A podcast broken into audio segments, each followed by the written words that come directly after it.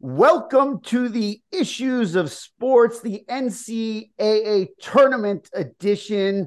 I am Evan E-Mak Makovsky, and I'm with my partner, Rudy Rude Dog Reyes. And we are coming out of the gates fired up because we have CBS studio analysts for college basketball. It all starts tomorrow.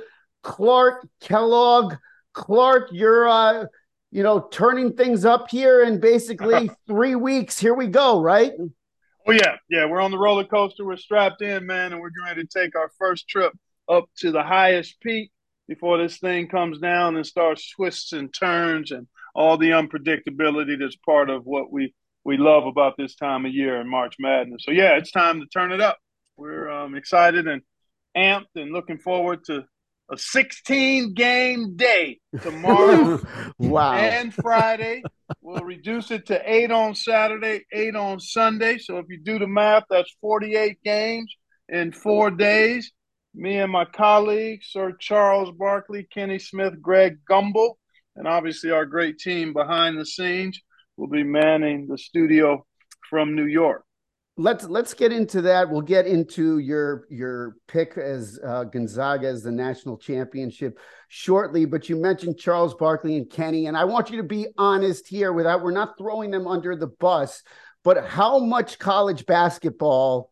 Because they only have so much time with their NBA sure. schedule. With, right. Let's just be honest. You know, there, there, there's a joke. But now, is Charles Barkley's job there curating, tell me what you see if you're breaking down a play. But he, it, I have to think you know so much more at least about the players and, yeah. and the schools and the records and you know right. versus them and part of that is just there's only so much time for them and they have to do their nba job no doubt we all have a limited amount of bandwidth for what we're called to do i'm clearly focused on the college basketball season i start preparing for the tournament in october watching practices, going to practices, watching volumes and volumes and volumes of games. Obviously, Kenny and Charles are locked into the NBA. It will be me, like me, helicoptering into the NBA for a few weeks. So it works fine, though, because we know basketball. They have a tremendous passion for the game, knowledge of the game. And I'm there because I've been watching these kids all year long, these teams, these coaches, and we can have nice banter off air that actually materializes on air as we're watching games. I mean, the game is not complicated when you've played at the level those guys have played at. And both were tremendous college players. And Charles is a Hall of Famer. Kenny was an outstanding NBA player and the two time mm-hmm. champion. So, yeah. basketball is basketball, and they know it as well as anybody. Their personalities add tremendously to our coverage. Their insights are on point and it works. The three of us together, there's great mutual respect. There's great knowledge of the game, passion for the game. And clearly, I mean, I'm watching more and more. So I have reams of information that I can share with the viewer, but also can share with my colleagues. And we do that for the sake of um, everybody being able to uh, make a really good contribution to elevating and serving the game. And hopefully, we're giving you information, but also causing you to exercise your laugh muscles a little bit too.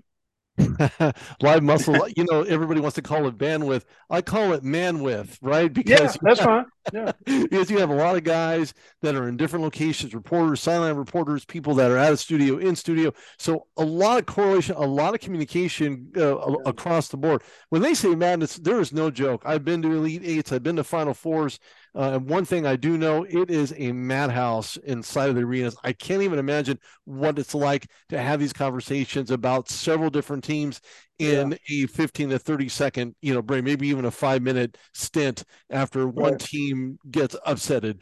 How do, how, do you, how are you guys able to really kind of dial in and, and refine this, doing it year after year after year in the studio? How does that work? Yeah, you know, Rude Dog, it's actually staying true to the fundamentals. I mean, we're there to provide insight into the games, and we want to do it in an informative, entertaining fashion. We want to be authentic and real. and that comes across. We love the game. This is a special sporting event. It's one of the most popular sporting events on the calendar. And it is crazy. I mean, behind the scenes, our producers, directors, graphics operators, all of the folks that make up the team are running on adrenaline. You're talking 16 games starting at noon tomorrow. And we won't get off the air until sometime between 12:15 and maybe 1 a.m. And then we'll have to, you know, hit rinse and repeat and do it again on Friday. And then it gradually starts to wane in terms of the length of days and volume of games to where you get an exhale when you head into the Sweet 16 next week. But really, it's all about preparation, being enthusiastic and engaged in what you're doing, which is very easy to do because of the, the, the love affair that we all have with the game. And then the personalities that are there um, make for a great team. And we really all are extremely grateful for what we get to do. Before we know we... how special this thing is, and to be able to have a chance to bring it to the masses, it's a um, it's a tremendous gift for us, and we try not to take that for granted. Uh, Clark, before we get into the brackets, this is uh, who I know he's a friend of yours. I know him through growing up in Connecticut, Jim Nantz, and this is going to be his last NCAA yeah. tournament. You've been with CBS forever. I mean, I even know my he, I believe, in 1990, UNLV blew out Duke, and uh, that was, I believe, Brent Musburger's last game. And I think next year in '91, when yeah. Duke upset UNLV, and then they beat Kansas in the finals. That I think was Jim Nantz's first final. So I think it may be, very well. I think you're right. I think you're exactly right, Evan.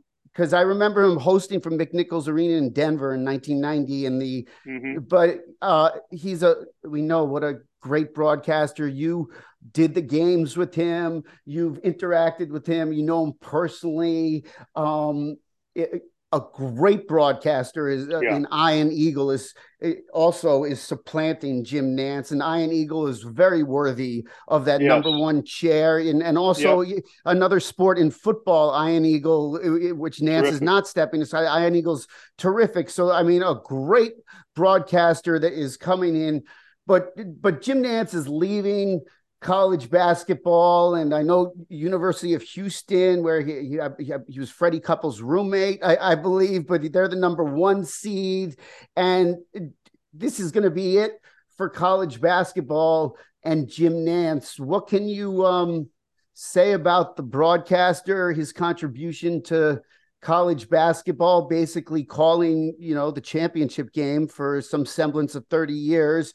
And I know you know him as a person well off the air. Yeah, first and foremost, as an individual, he's as good as it gets. Genuine, authentic, caring, compassionate. Um, he's special to be around. And I count it a privilege to call him a friend. I really do. I mean, I enjoyed the five years we were able to work together calling the national championship game. But he's a legendary voice in all of broadcasting, legendary voice with still quite a bit of runway in front of him. Mm-hmm. He's actually decided to get off the basketball runway in college basketball, but he's had 30 plus years of being the voice of college basketball, not just calling the games, but being a real advocate and ambassador and caregiver and guardian of the game. I mean, he has a real passion and care for the stories for the people, and the stories are all people, whether they're players or their families or coaches. And he has an unbelievable way of telling stories and also recalling the history of the game. That's something that you just don't have unless you've been around a long time and you've done it at a certain level of excellence. So he will be missed from that standpoint. I mean, for a full generation plus, probably two or three generations of basketball fans, he's been synonymous with the tournament. I started at CBS full time in '97. This will be my 26th or 27th mm-hmm. Final Four, either in the studio or calling the games. And Nantz Plant, you know, he surpasses me by a handful of years in that regard. So it's been an unbelievable run. He felt it was time to transition. I'm thrilled for Ian. He's one of yeah. the outstanding broadcasters in the business, and he's really, I think, he's great at everything he does, Ian, but I think he's really ideal in basketball. He's got a cadence, a rhythm, mm-hmm. and he does so much basketball at the NBA level in With addition the to college. Yeah, so he's it's a it's a great opportunity, and it just speaks to the quality of our talent pool here at CBS. The continuity, Ian has been there. Him and Spanarkel make a fantastic team. I've had the privilege of working with Ian, as have other analysts at CBS, and he too is as good as it gets in his own style and his own way. Um, but Jim, iconic. Hall of Famer, legendary, and um, has left the game better because of how he served it. and how he served the people in it. He's uh, highly esteemed and greatly admired and respected by his uh, colleagues and peers because he's um, treated folks with um, class and dignity, and he's done his work um, with great class and dignity and excellence. And um, again, I counted a privilege to be able to reach out to him as a friend.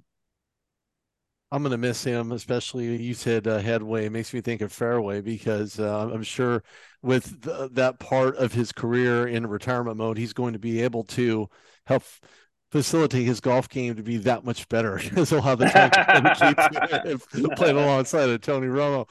Uh, and I, from what I heard, Tony Romo was very good uh, at golf. Yeah, well. I think they so, both have pretty good sticks. I know Tony's got a pretty good yeah. one, and Jim is, and he's he's working to get to that level as well. Yeah, it, it it just takes time, and of course, don't put me on a golf course; I'll slice it every time. Um, I, I think college basketball is going to miss probably one of the greatest, if not the greatest, um, to ever call games, and his fluidity, his his, his verbiage, the way that he does it, uh, is just yeah. something something special. Uh, and for those that aren't listening or paying attention, you should go back, go to YouTube. You're going to find some great stuff on Jim Nantz. Yeah. Oh, yeah. Um, oh, and yeah. I, maybe one day there'll be a, an Ask 30 for 30 on Jim Nantz to go over his career, his highlights, his, his life, uh, and whatever challenges and adversities have faced him where he's gone above and beyond and went over. So that, that's certainly something to uh, talk about as well. Oh, no doubt, no doubt. He's he's had a wonderful career. He's lived a full life, and not it hasn't been without some adversity and challenges. I remember when he lost his dad. Um, just oh, recently yeah. lost his mom.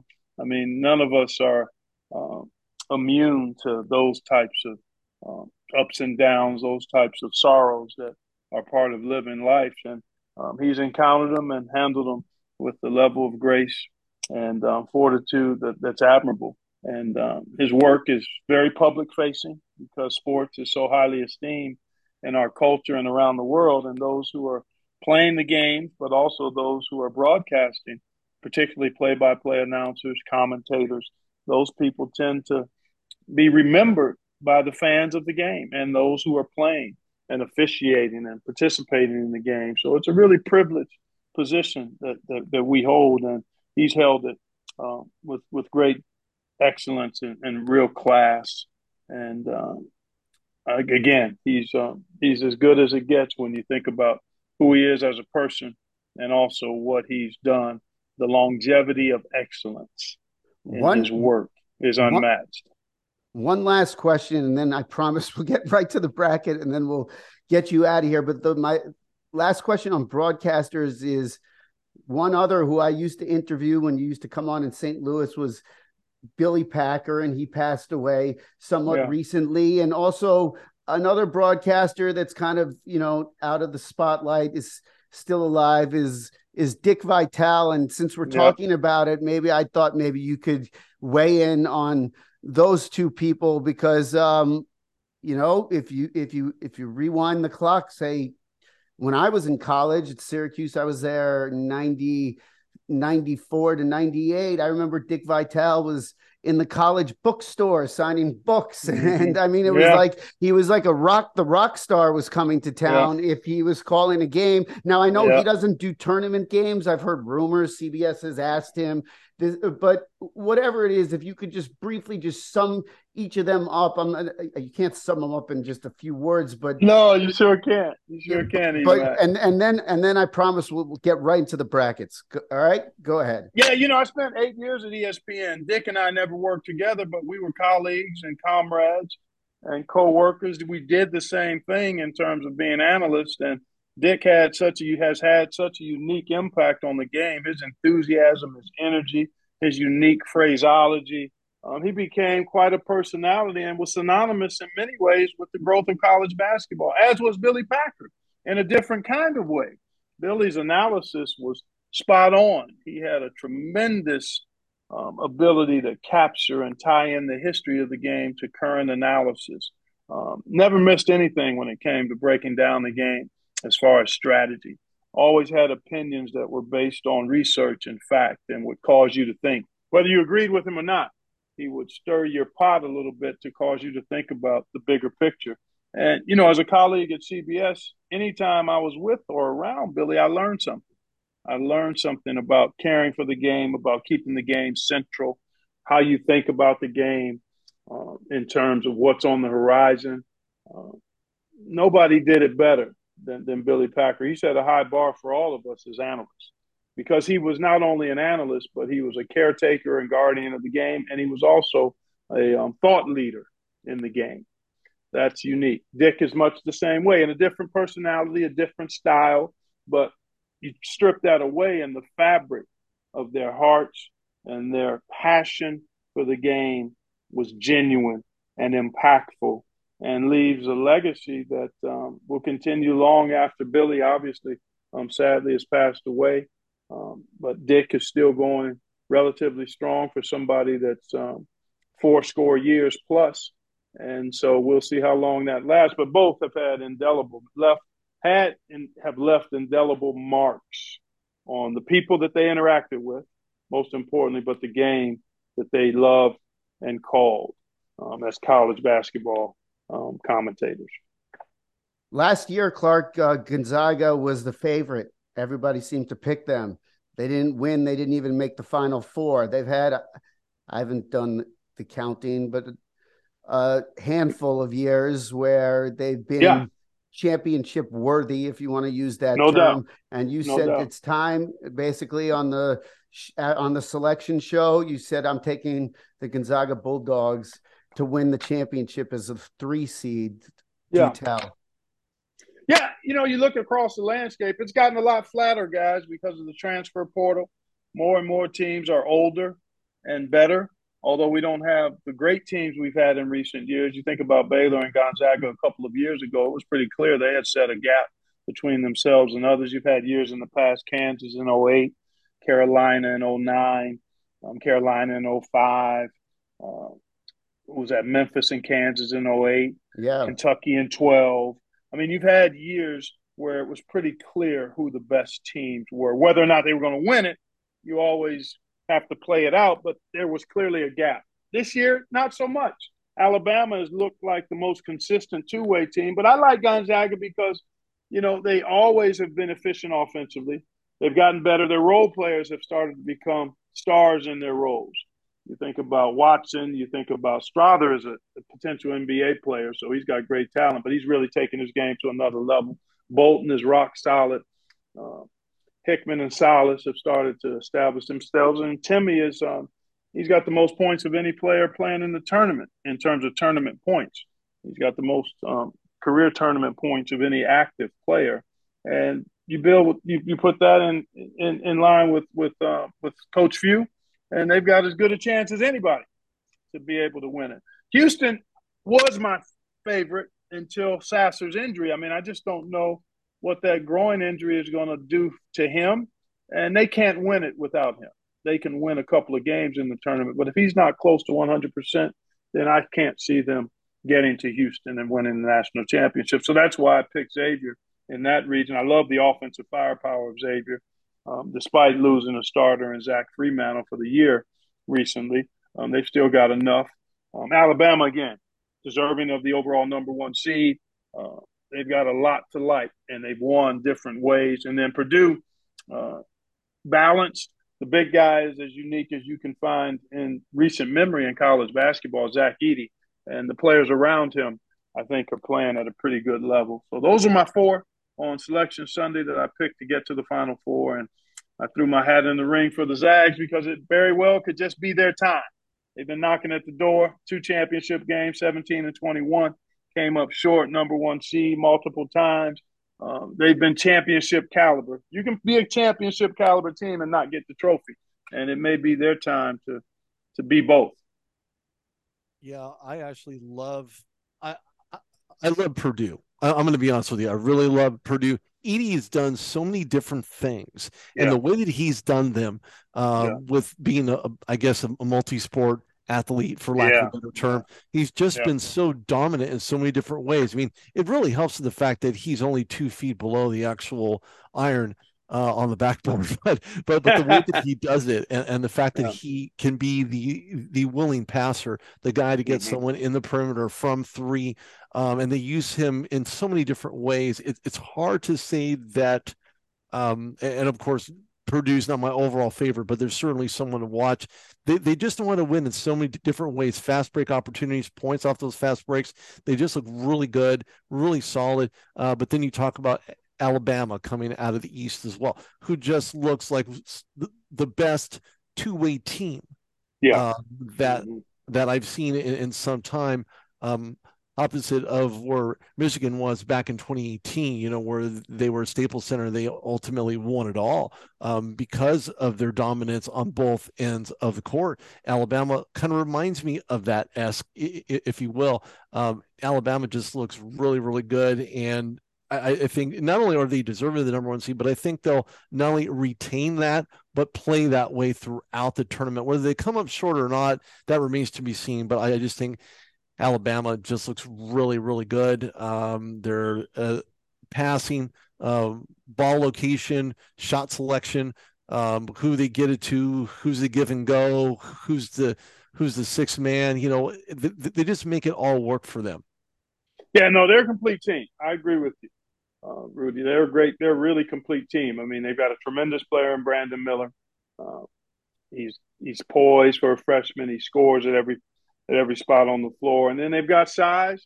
They're, they defend at a really high level. They've not shot the three ball as well as they're capable of shooting it, and yet they've still continued to win games. And it can be really scary if they start to knock down threes with any regularity because they do everything else. They offensive rebound, they challenge shots, they defensive rebound, they score in transition, they score at the rim, they get to the foul line. There's just not a lot of holes that you can poke into the Crimson Tide um, game. Um, cool. So I, I, agree with you. I mean, they deserve the overall number one seed, and um, they'll get tested at some point.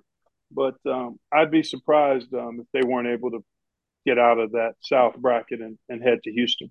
Clark, give me some teams, uh, however many you want, that you think are going to make some noise. It could be, you know, uh, uh, it could be a, even a Duke team. I don't. It doesn't have to be a you know nine or a ten or an eleven. But if you see, yeah. give me some seed. Give me some yeah, teams you think that I could. I'll just could, go right could, through each. I'll, E-Mak. I'll go through each region. I'll look at the South. I love the College of Charleston team. I really do. I love their depth. They've got five guys average double digits. They shoot a ton of threes. They make 10 a game. They're gritty. They uh, have tremendous savvy. Uh, and they know how to win. I mean, they've won a bunch of games. And the matchup with San Diego State is comfortable. Of the 12 of the double digit seeds in the South, I like Charleston. And I also like Furman. Um, I like their offensive firepower. They too are a team that scores the ball at a high level. They're going to play a Virginia team that's excellent defensively but not nearly as high powered as they've been in the past. I think those two teams, if you're looking at double digit seeds, are really interesting to me. And Utah State and Missouri, that's going to be a fun game. Both of these teams get up and down. Um, so that, that's who I look. I like Creighton too as an out as a dark. do you like Utah State or Missouri? Because I got I got people in St. Louis. They want to know. Yeah, yeah, yeah. I'm going. I'm gonna lean with Dennis Gates in Missouri. Um, they pressure you. They turn people over at a high rate. They make threes. Kobe Brown's a hard matchup. So I'm gonna give the slight edge to Missouri in that. That's who I would pick in that game. But Utah State is um, going to give them a, a, pretty good fight, I would believe. What? Um, then yeah, go ahead. No, I was just going to say, what about the defending champions, the Kansas Jayhawks. They're the one. Yeah, we'll go out west, west, now since you want you want me to go out west. Yeah, the one problem with Kansas is they've had some games that are just head scratchers as far as off lacking offensive firepower. I mean, they don't have a dominant inside presence, so they don't get points that way. They use they get points moving, spacing, driving, knocking down threes. They face a formidable big guy, a guy like a Timme, a guy like a um, Sanogo, those are kind of guys I think could be problematic for um, for the Jayhawks. But I love the way they play, and Bill Self is as good as it gets when you're talking about a sideline coach in that region. Arkansas is interesting. They've been banged up. Can they find the three point shot to go along with um, decent defense? They haven't been quite as disruptive defensively as they've been in the past.